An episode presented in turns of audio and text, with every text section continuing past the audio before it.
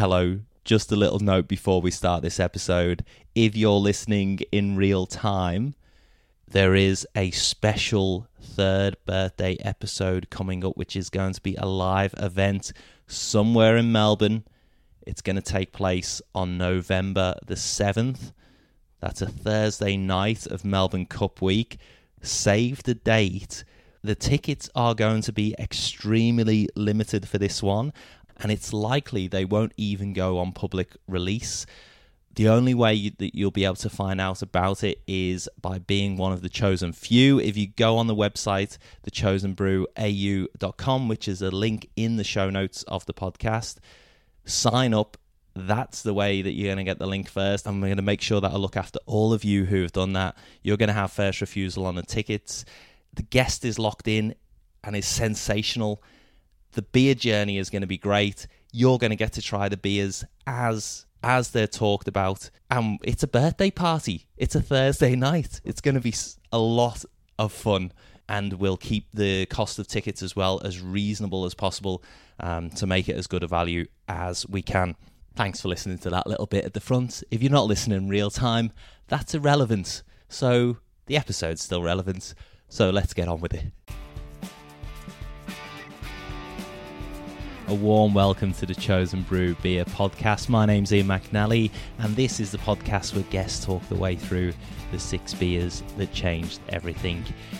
In this episode, I was fortunate enough to speak with Leon Perkins, who some of you will know in person, but a lot of you will only know virtually online because Leon runs one of the biggest beer appreciation Facebook groups in Australia.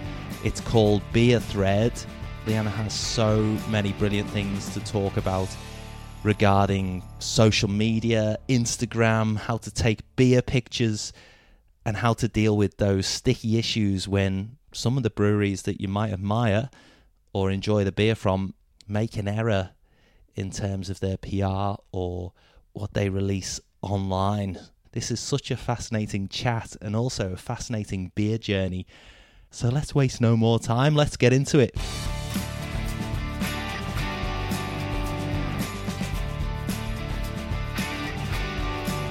Leon, welcome to the Chosen Brew Beer podcast. Cheers, Ian. Thanks for having me. Well, first off, can you explain where you fit in? Because I feel like you have probably more of a day to day kind of handle and also influence in a big part of the craft beer world. What is it? Yeah. And do you think that's true?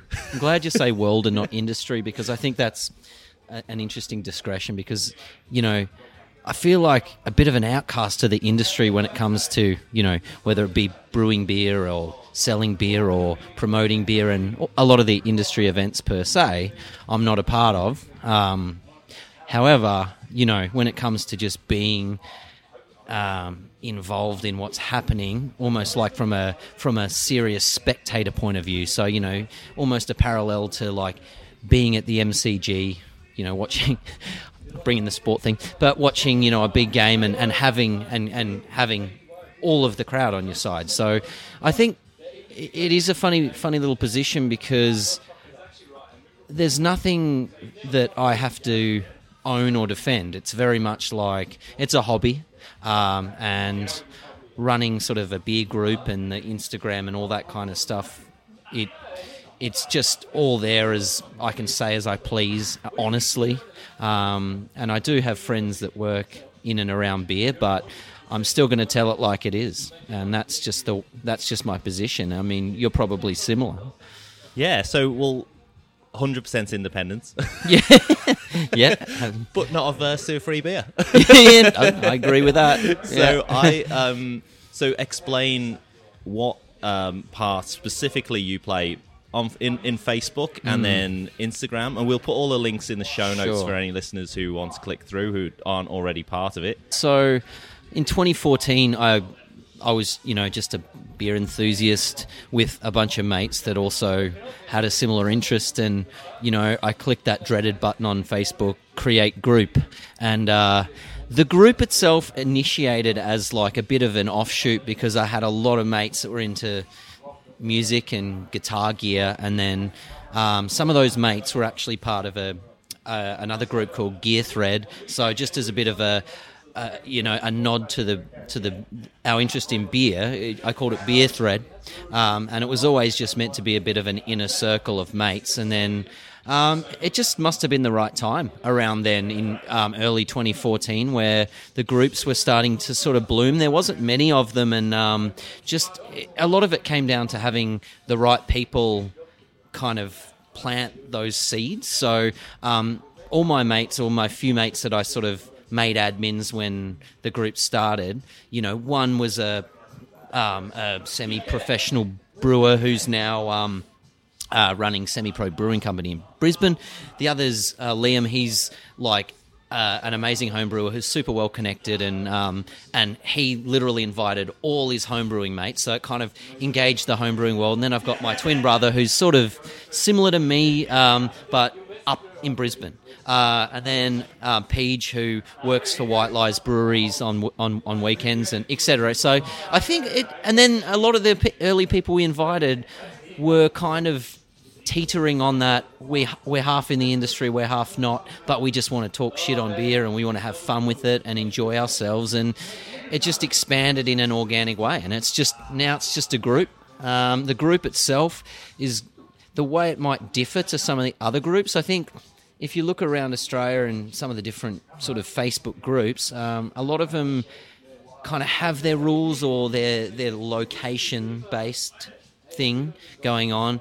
We don't really have that. We just kind of like it's it's sort of grown organically, more like um, the people involved have just kind of let it you know, if, if people come along and they say the wrong thing or they're idiots, we just get rid of them. If the right sort of people, when you say be... get rid of them, just just uh, online, okay. that does sound block, a bit rough, doesn't it? Do you just block them or do you find um, where they um, live? as in, as in, we sort of, whilst there's, it's not a rule based group.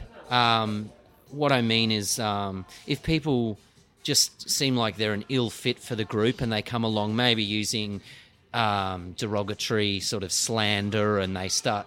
There's unfortunately the um, the beer world does um, attract a lot of.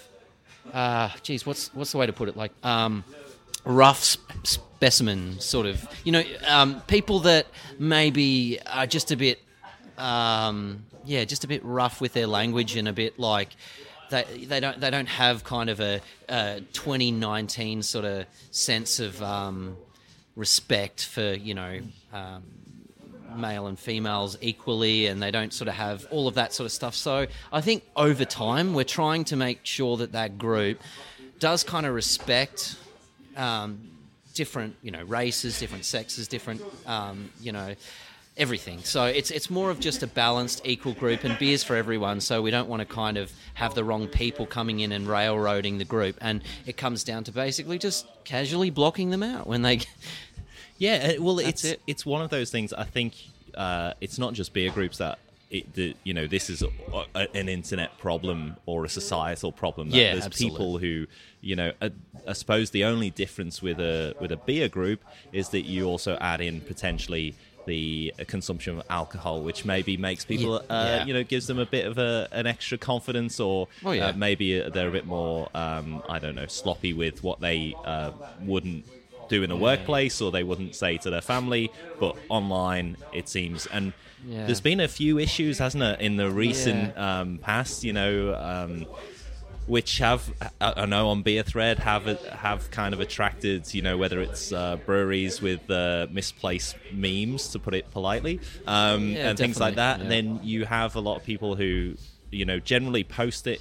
Uh, you know, or post it up there to say, "Oh, this is a bad look for this brewery," or "Who who thought yeah, this?" Yeah. And then the under the line comments, and we know you shouldn't go under the line because you never come back. But yeah. the under the line comments do um, kind of reveal a, a, side of things that I know that you know as yourself as well. We don't want to promote as a as a community, as a craft beer yeah. community, um, and as you say, beers for everybody. Um, mm. So I know that particularly you have dealt with some of these things very eloquently and precisely uh, when you, I think I sent you a message a few a couple You of months I ago, just that, to yeah, say that yeah. uh, the way you dealt with one of the situations was so uh, on the button. Um, You do this as a hobby. Could you do Yeah. without that hassle? Um, look, I think that particular instance uh, had escalated to a certain point, and I try not to get, I try not to have to um, dedicate a lot of time to sort of trying to write up a big, long-winded message like that. But occasionally, I think when things do get a bit out of hand, I, that's when I've just got to step up to it. Unfortunately, I mean it's a hobby, yes, but I, I've started that hobby and I'm continuing that hobby, and um, as a result, I've sort of be, got to got to become someone that, uh, well, not someone, but I've got to bring out a certain um, stern part of my personality and also my beliefs and everything, and just kind of lay it on the line. And I can only hope, being an individual who started a group like that, that the things that I say are backed by the group. I mean, because the fact that, as I said, the fact that anyone can just click create group and do this, um, if you've got someone with morals that people don't disagree with, or, or you, you're on the wrong side of the fence, um, and you step in and you try to say this is how it's going to be in this group, and people don't like it, then that's that's going to upset a lot of people. So I try to um, I try to bring in a piece of myself, but also remain relatively. Um, um, I try to make sure that everyone's looked after in a respectable way. And I don't know. It's I don't think there's an answer to this question. I think I've just got to give it my best shot and hope that um, I'm doing the right thing. And the fact that yourself and a couple of other people came back to me and um, told me that that me- uh, that particular group message was a good one, and also you know even just seeing a certain amount of people liking it and backing it up makes me think that maybe that it is on the right track. But it's a, it's a learning curve. Like I've had a lot of people leave the group because of certain inner disagreements that don't involve me, but it's sort of it bums you out um, because I don't want the group to be viewed in a certain light. Like I do want it to be sort of an, an equal, fun, fair place where everyone can just enjoy beer. And uh, yeah, it's it's tricky, but it's rewarding in the end anyway. So. And it, it, there is a kind of a chicken and an egg scenario here, from what I can see. That um, the industry sometimes makes mistakes on various levels, and groups as big as Beer Thread, who've got the finger on the pulse of, you know, these are all people who are a member of Beer Thread, and and others are enthusiasts. They are the pointy end. They are the craft beer buyers. They're, they're what grows the industry. And so, it it's chicken and egg scenario. Is that do they keep the craft beer industry in line as well?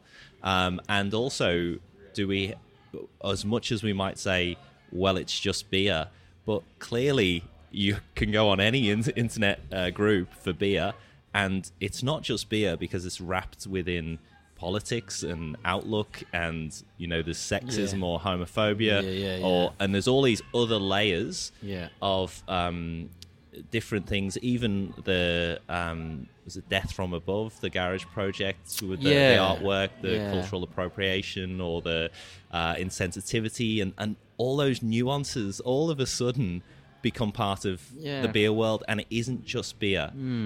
Do you think that the like a like beer thread can influence the industry as well as just being a side observer of it? I think Beer Thread, any group, even any individual can effectively influence um, the industry. But I think I think it's how the industry reacts to it that matters. Like Garage Project, I mean, I've got nothing but good things to say about those guys. I I've chatted to them on numerous occasions, and the the way that they embrace um, everything for the better uh, is just sort of admirable. Uh, and I think they're a good example of how to deal with something.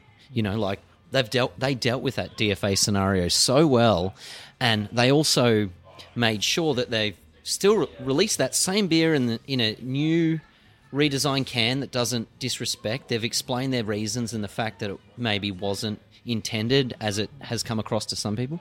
Um, but there's other breweries that unfortunately they almost implode um, when when they get some feedback. They get some feedback and they get defensive, and they they start deleting comments from people on their pages. You've seen this. I I, sh- I won't name names, or or worse, they start to like comments comments that, are that are almost supporting Yeah, in in the Yeah, negative story, absolutely. which is heartbreaking. Really- like mm. to to observe that.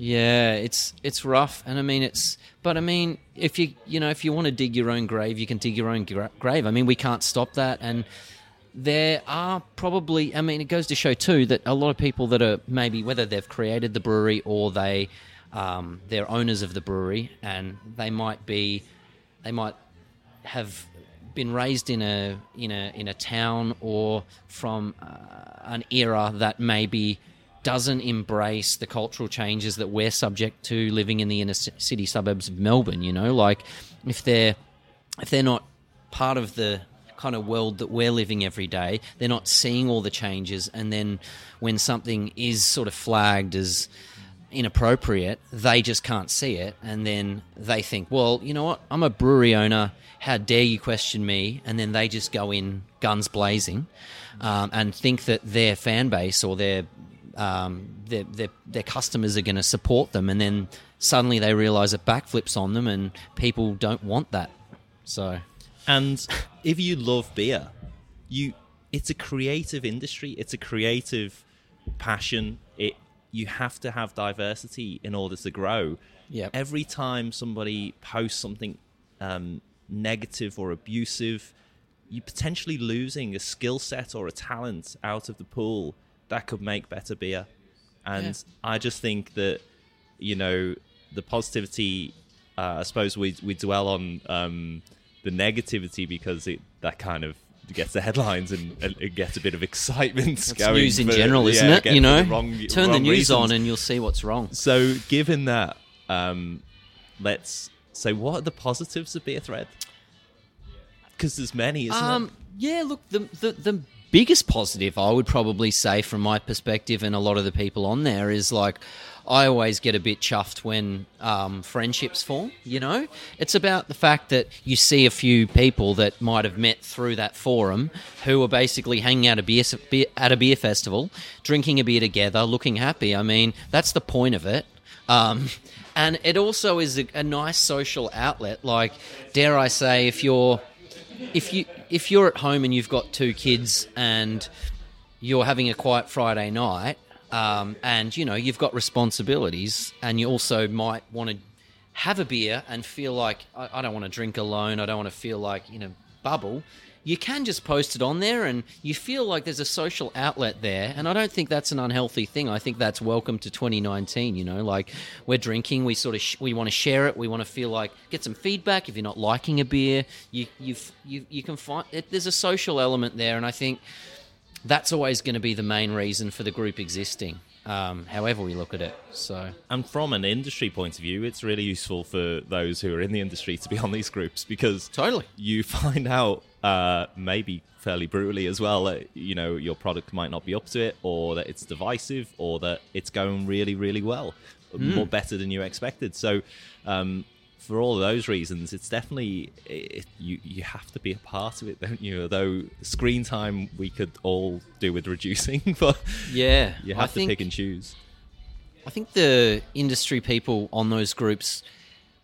I think it's it's important to be aware. Um, it's important to chime in when you have to, and maybe be receptive to those kind of giving you the feedback, but also not be personally offended or try to attack back and then try to you know like I have seen some reps kind of respond in a way that's um, that sounds like they're attacking the people you know, having a go. I mean, this is you, you're trying to provide reasoning. Well, you're trying to just explain. Some people have never had a craft beer in their life, and they have one, and then they attack, and they're angry. You got to you got to be the, the right sort of calming person. So, yeah, it's a, it's an interesting little thing, but it is, as you say, coming back to your point. I think reps do need to be on these groups because it is a vital ingredient to the beer world, the industry, and everything else that's happening right now. And I think the nice thing of the beer groups is that you do see people at all different stages of their beer journey. you know people posting kind of the James Squire, the first Yeah. James Squire 150 lashes or something, and saying, "Oh, this is on my," and Mm. inevitably people jump on, you know, criticizing James Squire, but Yeah.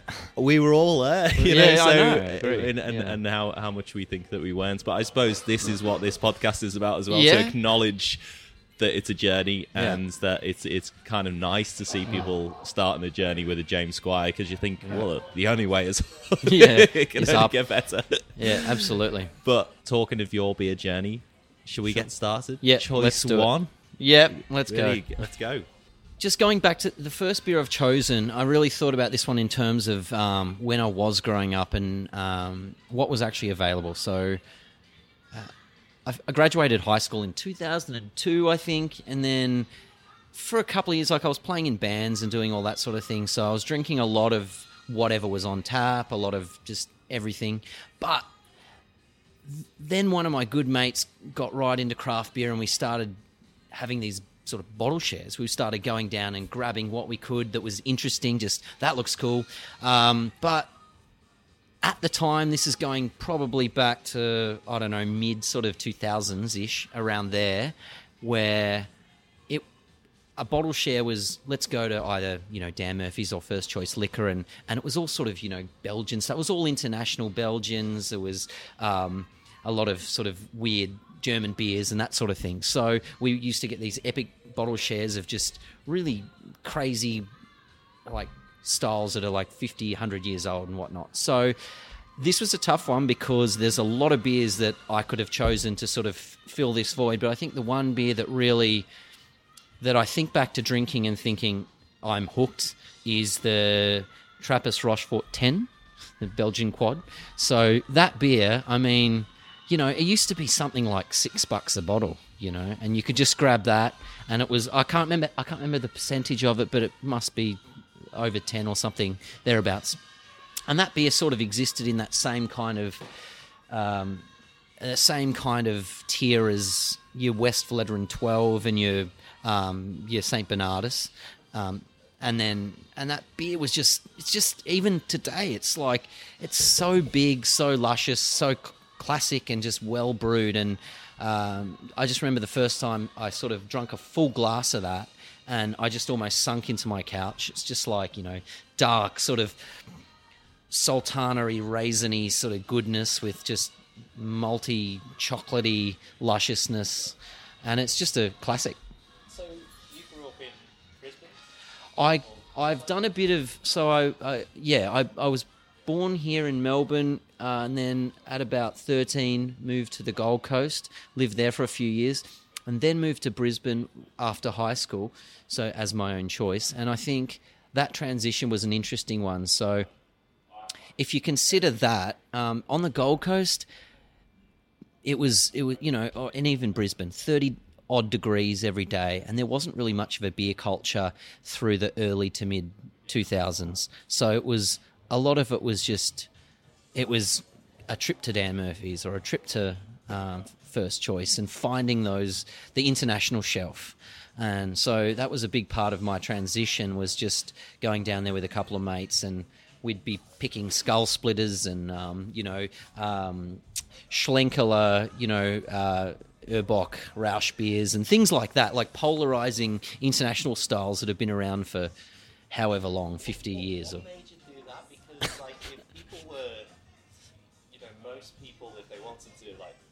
themselves or go on a beer adventure, then in, in 30 degree day, they'd buy what was then a premium brand like Corona.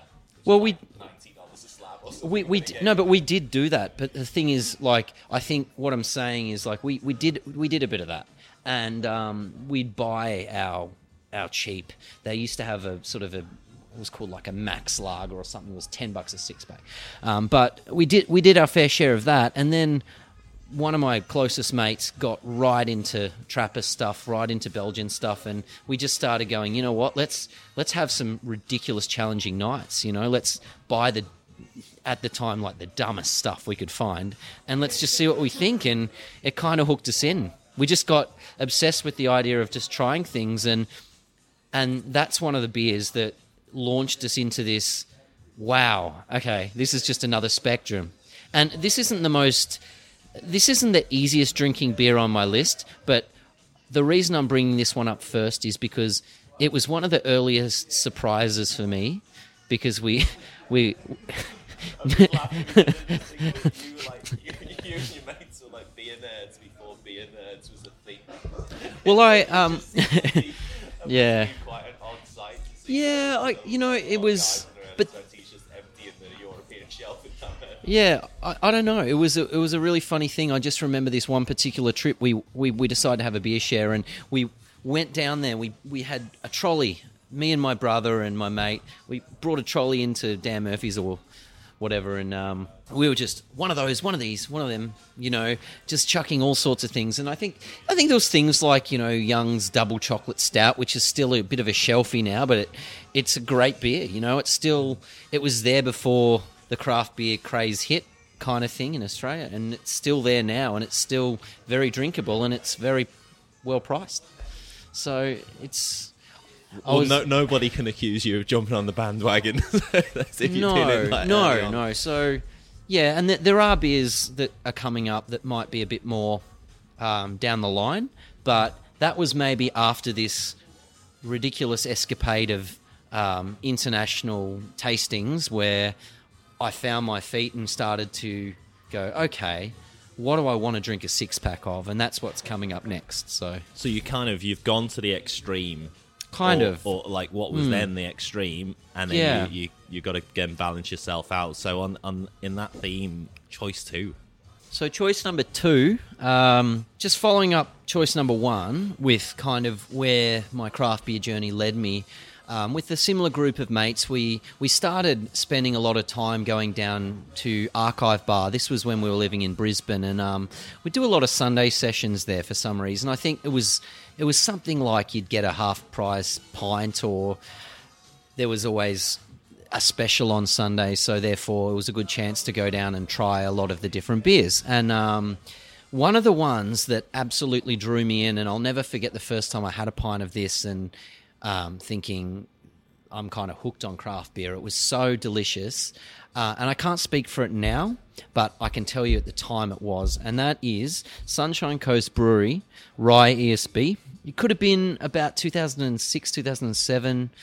Um, and at the time, uh, Sunshine, the head brewer at Sunshine Coast Brewery was Scotty Hargraves from Balter. So he was heading up Sun, Sunshine Coast Brewery and just doing amazing things. Like, as you know, Previous guest of the show, Exactly. Yeah. And um, as you know, he's a fantastic brewer. And I think when he was there, that's where I saw the magic of what he does as well. And um, actually, I share this this kind of memory with Liam, who's one of the other admins on Beer Thread as well, because we both kind of reminisce over this beer and how good it was.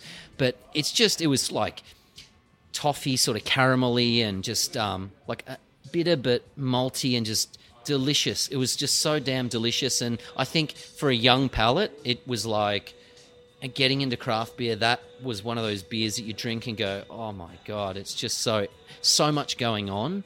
And yeah, I mean, I'm not sure how I'd feel drinking it now, um, where I'm at with my craft beer journey. But at the time, it was like it was like a sticky the sticky date pudding of of of beer, you know. So And ESB, it's such an un- underrepresented style in Australia Yeah. generally, yeah, and it's wonderful. Like if you you get it right, yeah, it's wonderful. Like it's wonderful on a sunny day. Yeah. it's wonderful at winter by the fire. Yeah. It's just got so much to give. yeah. and I'm sure uh, I wasn't lucky enough to have that example. But you know, speaking to Scotty about his beer journey, you definitely, you know, like he's brewing an ESB on the Sunshine Coast. Exactly. It doesn't kind of make sense geographically Yeah. or temperature wise. No. But it, you can uh, see how it makes exact sense for Scotty to, to Yeah. brew a beer like that and brew it so well. Also, if you look at what Scotty's sort of background is and what his favourite styles were, I think, I mean, I can see why he's gone and done something like that. But that particular beer, something about adding the rye to the ESB, it just. It was just explosive in flavour, and I, I, I, I can't even really describe it now. It's just nostalgic now for me. It's just one of those what would you call it like a turning point in beer where I went, okay, if I can enjoy a beer this much by the pint and just get sucked into it, then this is for me. I'm not going back to that dirty lager. Can we maybe get the guys on Beer Threads? What is it for? Almost five thousand of them to maybe Yeah. send a little message to Balter To to brew it. release. All right. If you're listening, Stirling, Rye IPA, uh, Rye ESB. Sorry, Yeah. the Rye IPA is a I ten a penny. You, what you want is the Rye ESB. even like a limited release, maybe you know, I'm just calling it now. Maybe a beer thread collaboration beer. Just just p- planting the seed, and then we'll see what happens. Absolutely, So yeah. So that's a great choice. It's an And interesting choice. it's There's a bit of a story, yeah. and there's um, and it's. I did that one sprung to mind before any other choice tonight, and um, it's probably not a beer that anyone else on you, on the show is going to think of because it's very specific to a time and a location, and but there's a nice little backstory. People from people who are Balter fanboys or girls now won't even know that Scotty used to head up Sunshine Coast Brewery. They might even know not even know what Sunshine Coast Brewery is because it's not something you hear of down here. So Yeah, and I don't think I've ever had a Rye ESB. Yeah, right. So it's like um, note to I, yeah. I'm really. I, I almost want to stop now and go and, and search find one. one. Yeah, yeah. It's a it's it's anyway. I think I've talked enough about that one. Choice three. Choice three, really simple one, and you probably get this in half your episodes. But this one was important because this is the beer that kind of got me starting to really appreciate hops and really think, I want a six pack of this. No, I want a case of this. I and then thinking, damn, this is my favorite sessionable beer, um, and this just got me hooked on hops. And very cliche, but Sierra Nevada Pale Ale. It just it hit Australia. I can't remember the year it hit, but it, was about 2010 or 2011 or so when I first disco- started discovering it, and it just kind of set me off in the okay. It's Friday after work pop around the corner of the bottle shop. They're stocking Sierra Nevada Pale. Grab a six pack and just loving loving it. It, it's an interesting one because I think it it does show up in people's six on this podcast, but people do have different reasons why, and it Yeah. come, it came in people's beer journey at different times as well. Yeah, And I think, uh, like for me, when I first had the Sierra Nevada Pale, I it was so bitter. Like Yeah. you know, it was so. I just remember it being so full on for, for what I was used to. Mm. It's- and now it it, yeah. it doesn't seem Now- like that now it because seems you- really tame now. Yeah. I think, and I even remember thinking at the time. I can't remember the percentage, maybe five point Yeah, so I think six or something. 5.6, yeah. about five point six. And I remember thinking, damn, this is a, a heavy beer to session. Like Absolutely, because yeah. At that point, I, I was, you know, even though I was drinking these craft beers occasionally, I wasn't sessioning beers that heavy. Um, I was probably sessioning things like Atomic Pale Ale and Little Creatures, and they were just that dialed back just that little bit, even early fives. So that beer just kind of like, just like really wow. Ray changed the parameter. I think for a lot of people because it was Yeah. that you know, although you're only talking Yeah. 0.4 of a percent, it, it's significant. It was significant it was enough to it just it it it just seemed to the hops just seemed to punch through the bitterness punched through just that it was dialed up that bit more than your than your like typical Australian pale ales that really challenged the Australian market to perhaps think damn we need to either enhance ours or we need to start looking at releasing IPAs and that was that turning point I think for a lot of Australian breweries. At least I, I saw it that way Yeah, and it's um, the distribution and accessibility of it really helps. Yeah. and uh, then it was in came in cans, and then Yeah. you had the torpedo which came Yeah. along. But I think uh, Yeah. in that Sierra Nevada Pale, the the sweetness as well of it, you know, you had the bitterness, and then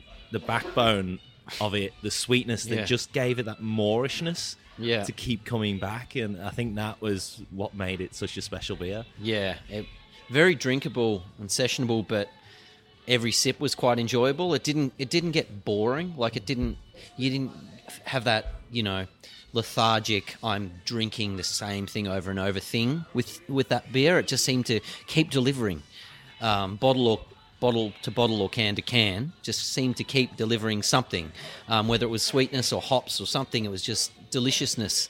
Um, It's yeah. like you know people who uh, like skydiving instructors. They say you, you never get rid of that thrill of falling Oh, out of really? plane. It's Yeah, like yeah. just the same every time. It's Yeah, like you don't get bored by Yeah, it. It's, it's the same drinking Sierra. Nevada. Or No, that's a good analogy. I, it is one of those beers. I mean, the only thing now, having it now, several years later, I'm just not sure if my palate's a little bit more shot to that because we've been so um, engulfed in amazing craft beer that now it's like I can. There's so many hoppy beers around that that beer tastes safe to me. And I think the other factor that comes into it as well is that local. Yeah, yeah, we've got so many fresh beers, and it's they're they're just hitting you, hitting your tongue so much harder because they're just a week old, not three months old. So Yeah, exactly. Despite the fact that the supply chain is improving and they're Absolutely. getting it quicker and Yeah. maybe cold shipped in some cases, but it's still not. You know, Still not- local beer is yeah, still better. exactly. So- No, exactly. And it wasn't back then, so no, Yeah. and that was that was it. Yeah. So yeah, So you started beer threads, you know, fairly early in the piece. I mean, you start something like that off kind of, you know, maybe naively, the you know, and hmm. now it's grown into what it's grown into. I mean, that's what five, six years it's been going, and and, and you got me counting. Um, 2014, March Oh, 24, less, yeah. 2014. Yeah, so five, it's not five it's not- years. yeah. So yeah. w- where do you think it'll be, and will it still exist in five years? Will Well, Facebook still exist? So, oh, now you're asking me a question of uh, social media platforms and the evolution of technology, but really, I don't know because you do rely a lot on um, on social media and the way that that evolves. I mean, the only advantage I've maybe got, um, I come from working within the industry of um, tech and media and all that sort of stuff, and um, and web. So the one advantage I might have is just the fact that I am in somewhat in tune with what's happening with social media. So I've obviously got an Instagram account um, under the same name, and I, I do try to, uh, you know, um, nurture that similarly to uh, the way I do with the the Facebook page. So we can only tackle the technological sort of advancements as they hit us, you know. Um, whether they're good or bad, it just is what it is, and it can exist for the time it exists. And um, So the, the, you, the, there's no big boardroom where you've got a big whiteboard where you're plotting where beer just thread's going to be. that's in. just what I do at home in front of a big board, and I go, yeah, no, You there's sit in a big chair, yeah, stroking yeah, stroking the cat. Uh, oh, my my miniature schnauzer. Yeah, So, no. so, uh, on that note of uh, how technology moves on and so on, uh, Instagram has been one of those technologies that really kind of has blown into something huge. yeah. Can you tell us a little bit about um, taking photographs of beer specifically? Yeah. There are many errors out there in terms of taking beer photography, which I'm okay. guilty of as well. Not that I take beer photography, I take the occasional picture of beer. Um, We, we've, we've there's enough of them. Please don't be another one. there is enough, yeah. So it's so And- boring. but- And so, yeah. what are the common mistakes that people make? Um, it's like this question was built for me. I reckon you planned. No, um, the biggest thing that the biggest thing that frustrates me is um, people use the the latest versions of their iPhone, which is like the iPhone X, the iPhone, I don't know, XS or the iPhone whatever, the Max, XS Max, and there's a portrait mode.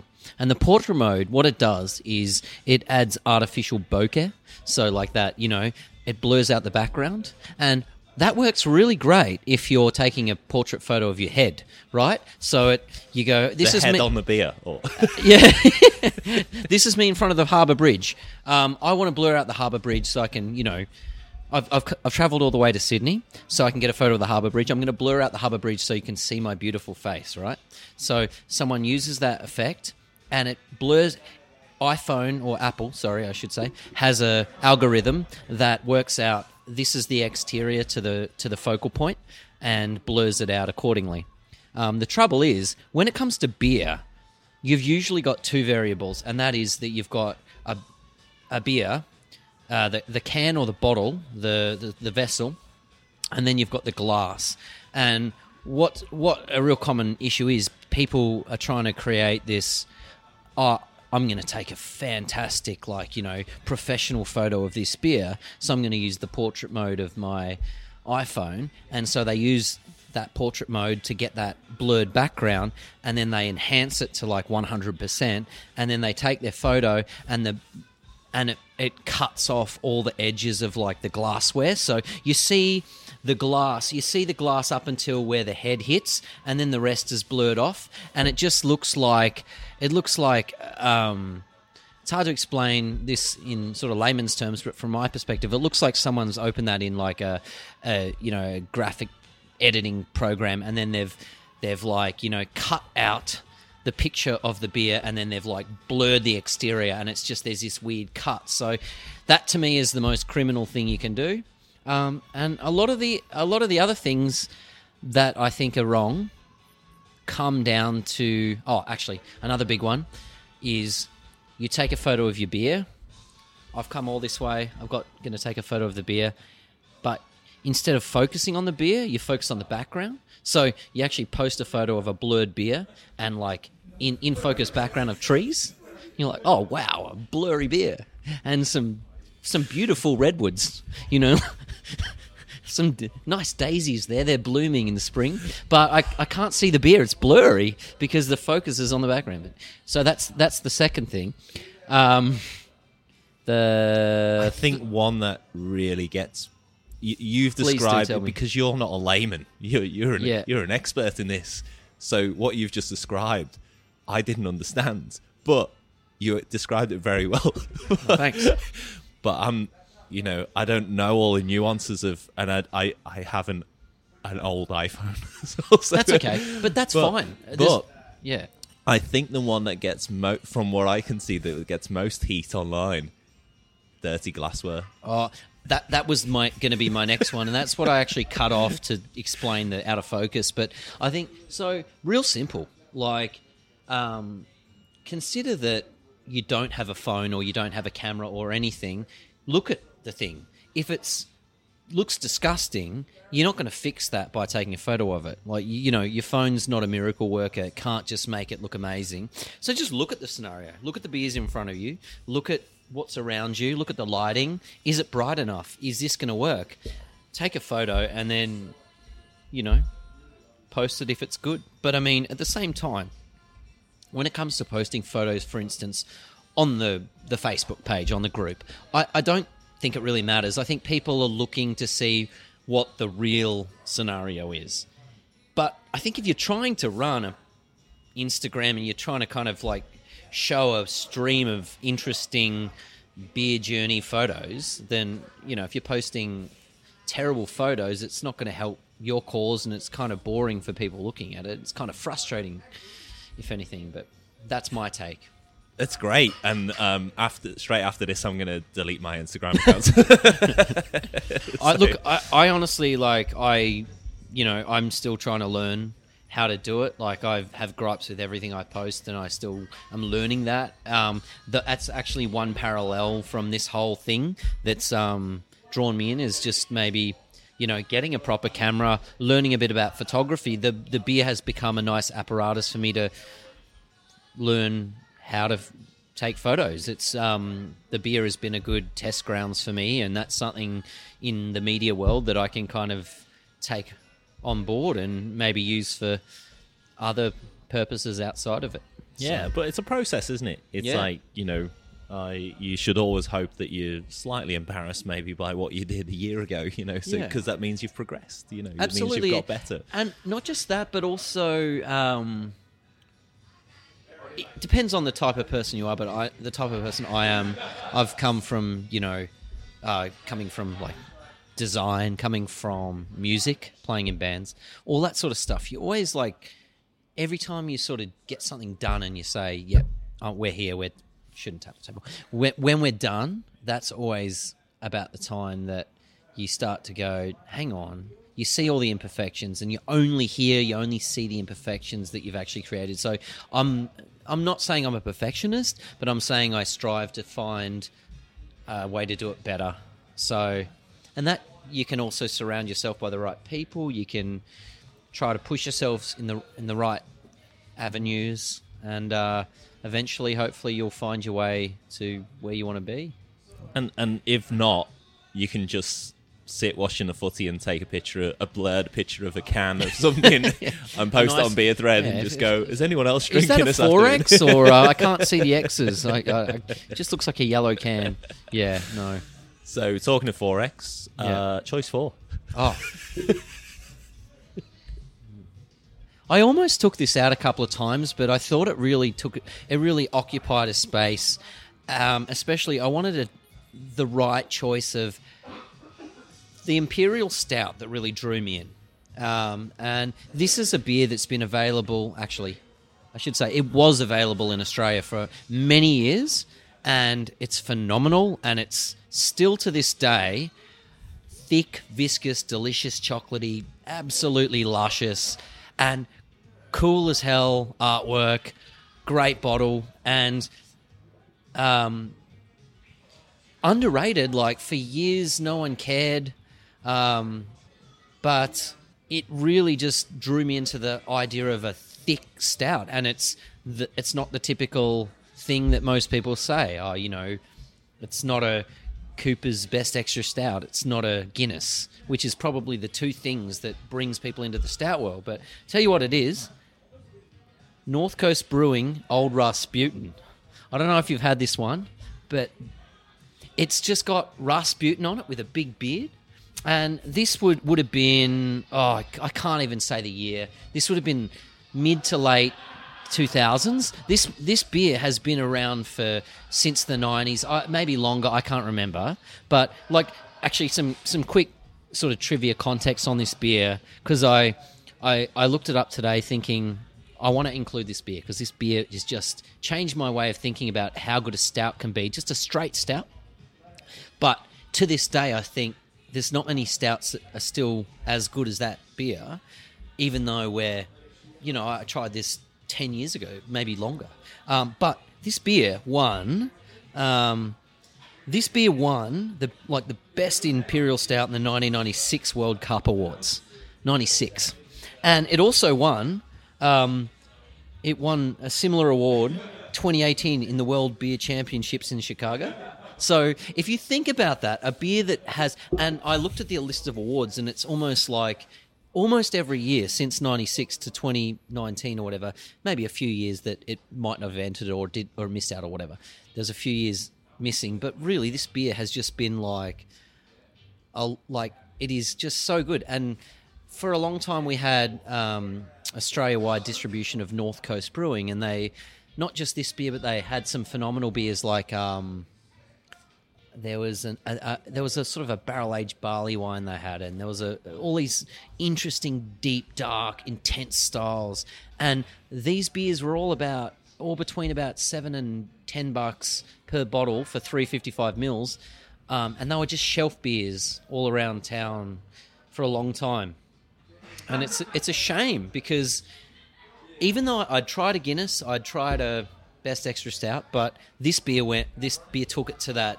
nth level where I thought, damn, like I just want like thicker, I want molassesy and deep and dark, and that's where it really made me appreciate like where we are now, tasting like the really ridiculous, hectic stouts that the US are producing.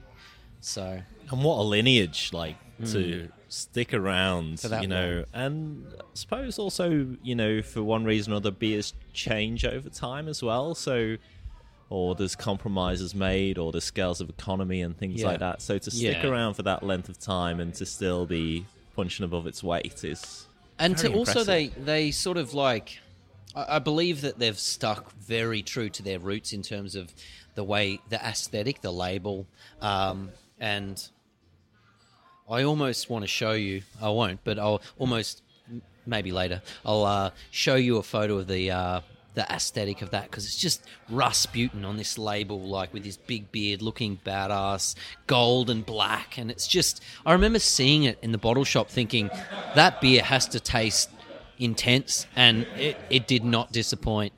Um, and maybe we can play Boney M in the background while watching Russia's Oh. greatest love machine. so that seems like a good time to move Yeah. on to choice five. yeah. Okay. Yep. Okay. Um, again, this is another beer that I did teeter with the idea of whether or not it should stay in here, but it just I couldn't stop thinking about the memory it had. And uh, okay, so this isn't the beer, but the first time I had Orval from Belgium, and and just the fact that they produce one beer, and it's just you know it's a showcase of Brettanomyces. It's like really funky, um, intense flavor, and it's just linear. So It's one beer, but Yeah. loads of beers. I wanna say that like beer. Yeah. different beers, Yeah. depending on when you drink it, It what is- temperature, yeah. what age. So I want to. I wanted to say that beer, but I'm not going to. I'm going to say a beer that connected the dot between that beer and the USA, and then what I tried here a few years later, and that beer is Green Flash Rayon Vert. So it was. It's a Belgian pale ale. So it brings in that Brettanomyces almost Orval style like funkiness to like the hops, and just the way that they converge those units, and then release this crazy beer blew my mind. I remember I bought it from a little bottle shop when I first moved to Melbourne called Carlton Cellars. Really random little bottle shop um, that no one sort of knew about, and they got these sorts of beers in in small quantities. But I grabbed one, and it just absolutely blew my mind because it was just it was hoppy and it was fresh, but it was also funky, and I didn't really know Green Flash. And it was around the time that Green Flash just first started distributing to Australia, and that actually opened the door for me for a lot of American stuff. So that whole period to me was a really important um, door opening towards the American craft beer sort of bombardment on Australia. Like I, I was trying like Green Flash's West Coast IPA, and then their double, and then um, all the founder stuff started pouring in. So like you know you'd get their their porter and their Backwoods Bastard and all that sort of stuff. And so it was a really exciting time. And for some reason that Rayon Vert really sticks in my mind as okay, the Americans can do some ridiculous things, but maybe merging a couple of styles, merging Belgium with an American sort of pale and just doing it right, you can you can impart the best of the two sort of scenarios into one unit. And did that have Brett in? Yeah, oh, oh, 100%. It was like Wow. a fully bretted pale ale. Um, so it, it, it just it, it tasted like if you were literally to cram an, a 50% Orval bottle with a, a Sierra Nevada pale and shake it up and like that's what it was like, but it was brewed right, you know? It had the flavors of those two things and I think that was a bit of a gateway beer for me in terms of bringing me into the convergence of those sort of styles. That or, or- I, I shouldn't say styles. I should say more like more countries. You know, the way that America started to embrace the the worldwide styles and then bring those flavors and those sort of techniques into their brewing and do them in a way that was respectable. And that beer to me did that. So Yeah, it's really a couple of things that are really interesting about that is the the existence of Brett in the beer. Uh, obviously, Brett loves oxygen, so it stops the beer getting oxidized because it's just eating the oxygen, and that's why it tastes so fresh, even if it's a year old or something. It still tastes got still got a zing and a zip to it. Yeah. But the other thing is, um, when the craft beer scene kicked off in America, there isn't this. Um, they're not shackled by tradition yeah, because there was no template. They were creating something new, whereas all the European countries, uh, beer, you know, legendary beer making countries, are so shackled to their tradition, which is amazing, gives amazing results, but also can, you know, impinge on America like this. Like a, it would be kind of an abomination in Europe to brew a Belgian pale ale or so, you know, something of that like, where you like a US pale with Yeah. a Belgian style or Brett and i- if that's what makes it exciting in America, it's also what makes it exciting in Australia as well. Yeah. because there's no template and there's Yeah. no kind of tradition to besmirch adhere to. or to kind Yeah. of you know ro- wrong people. Um, so that gives it a freedom that I just don't think you know in Europe doesn't it doesn't exist as much. So that makes it a really interesting beer. Yeah. Well, like Orval um, is, I'm pretty sure they brew one beer, you know, just one beer, and that's all. So, and then you get breweries like Green Flash that brew hundreds of beer and they all try different things every week. And I kind of, I'm, I'm, I, I can fully respect tradition, but at the same time, like, I love experimenting because you never know what's going to happen. Um, so, Perfect. Well, look, it's been a great journey so far, Leon. Let's uh, go on to choice six. Okay, this is a final one. Um, again, it's not. I could have thought of more colourful options with this one, but this beer really did signify a certain point in my journey, which um, which is probably where I am now in terms of what I sell the most of, what I love most of, and it's also um, yeah, it, it kicked off a whole European journey for me in terms of where I wanted to go and what I wanted to drink, and it's if it's it's basically the beer that if you know I was on death row, I was given that one choice, I'd probably grab a bottle of this and just sit down and drink it before before I, I finish things, and that's Cantillon Gueuze, straight up like Cantillon Gueuze. If you don't know, it's like uh, the quintessential lambic brewed by Cantillon in Belgium since like the early 1900s. Um, a Gueuze is a, a lambic, a spontaneously fermented beer that's uh, a mix of, I think, one, two, and three year old lambics from different barrels thrown together, and then they create this Gueuze style, funky, wild, crazy, sort of delicious, scrumptious, fantastic beer that's basically like the pinnacle of all all beer drinking. And it's almost they call it the champagne of Belgium which I like because it's their cele- celebratory drink. And it makes so much sense when you're over there because the beers that they drink over there are heavy and dense and triples and all sorts of crazy beers and to have like a lambic makes so much sense that that's in the tier of um, champagne but I love it. It's it's fantastic. And I actually visited Cantillon when I was over there did a tour and uh, I was seeking it out all over the place. And I'm still to this day it's still the thing that dominates my cellar. I you know if I can if I see a bottle I'll buy it. So yeah I'm not talking it up or anything but I do like it so, Leo, we've got, also got to talk about your uh, snack to accompany your six beers and, and your, your vessel to drink them out of. Uh, oh yeah, I forgot about the vessel. Yeah, so the snack is simple. It's really boring for me. I thought about this one today, and um, really, if I'm drinking beer, generally speaking, unless it's okay. So if if it is like your Cantillon or your funky beer, it's you know, just give me like a cheese board. You know, it's all about the cheese board and the the more indulgent sort of flavors to really accompany the the funky Brett sour.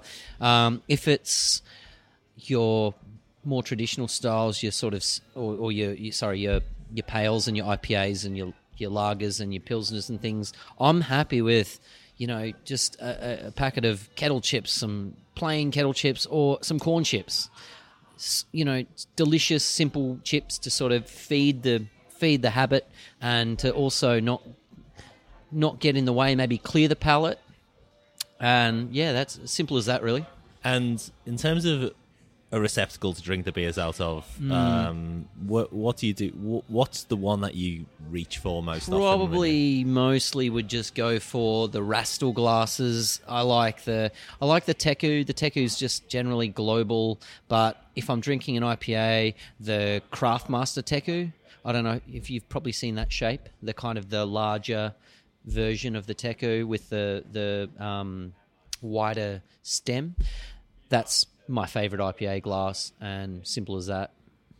Perfect. Where can we find you online? I normally ask this at the end. It seems uh, Okay. fruitless to ask you this because you've got yeah. such a big online presence. But Beer Thread is a closed group, isn't it? But people Yeah. who listen to this show, Yeah. people can um, request to be members. Just um, type it in in the search bar of Facebook, beer thread, one word, and it'll come up all caps. Just click join. I'll approve you, and we can high five. And it's as simple as that. Or you can follow me on Instagram, just at beer thread, sort of one word, simple. See you there. Perfect. Yeah. And we love to see what people are drinking and what people are enjoying and what people are not enjoying. It's it's all the about engagement, really. It's just like join. It's kind of like it's a community, but there's nothing in it for anyone other than um, just having a good time. It's not no one's making money. No one. It's not a a job or business or anything. It's a hobby and it's just fun. So just come and hang out, sort of thing. Are, are you saying you don't make as much money as I do doing this? I? I, I wish I did. You know, we can't all afford expensive microphones. well, on that note, Leon, maybe I'll do some uh, back chat at the end of this episode to explain. but um, no, it's been an absolute pleasure. And yeah, thank you so much. You've been amazing, and it's been awesome. So it really makes a nice uh, Monday night. So it cheers. was a yeah a really enjoyable experience, Leon. And I think the the work that you're doing in the online space is really valuable. And uh, if it wasn't for people like yourself, it would be a very different space. And uh, yeah, it's it's great. So well done. Thank you. Thank you. Cheers.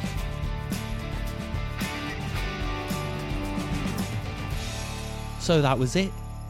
Leon from Beer Thread. I genuinely had such a lovely time. Leon and I met up on a Monday night, uh, which is the most schooly of all school nights. And, you know, we had such a good time just talking about things on mic, but also off mic. We had such a a good time, and I'm really looking forward to meeting up with Leon again and sharing a couple of beers and also uh, our thoughts about the beer world as well.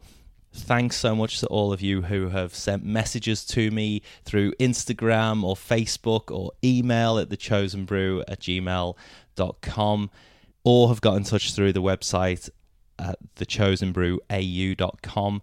It really is appreciated that support and we've got so many great guests lined up before the end of the year and that live episode to celebrate the Chosen Brew's third birthday is going to be very, very enjoyable as well. So make sure, if you haven't already, get on the mailing list, become one of the chosen few, and I'll make sure that you're kept updated.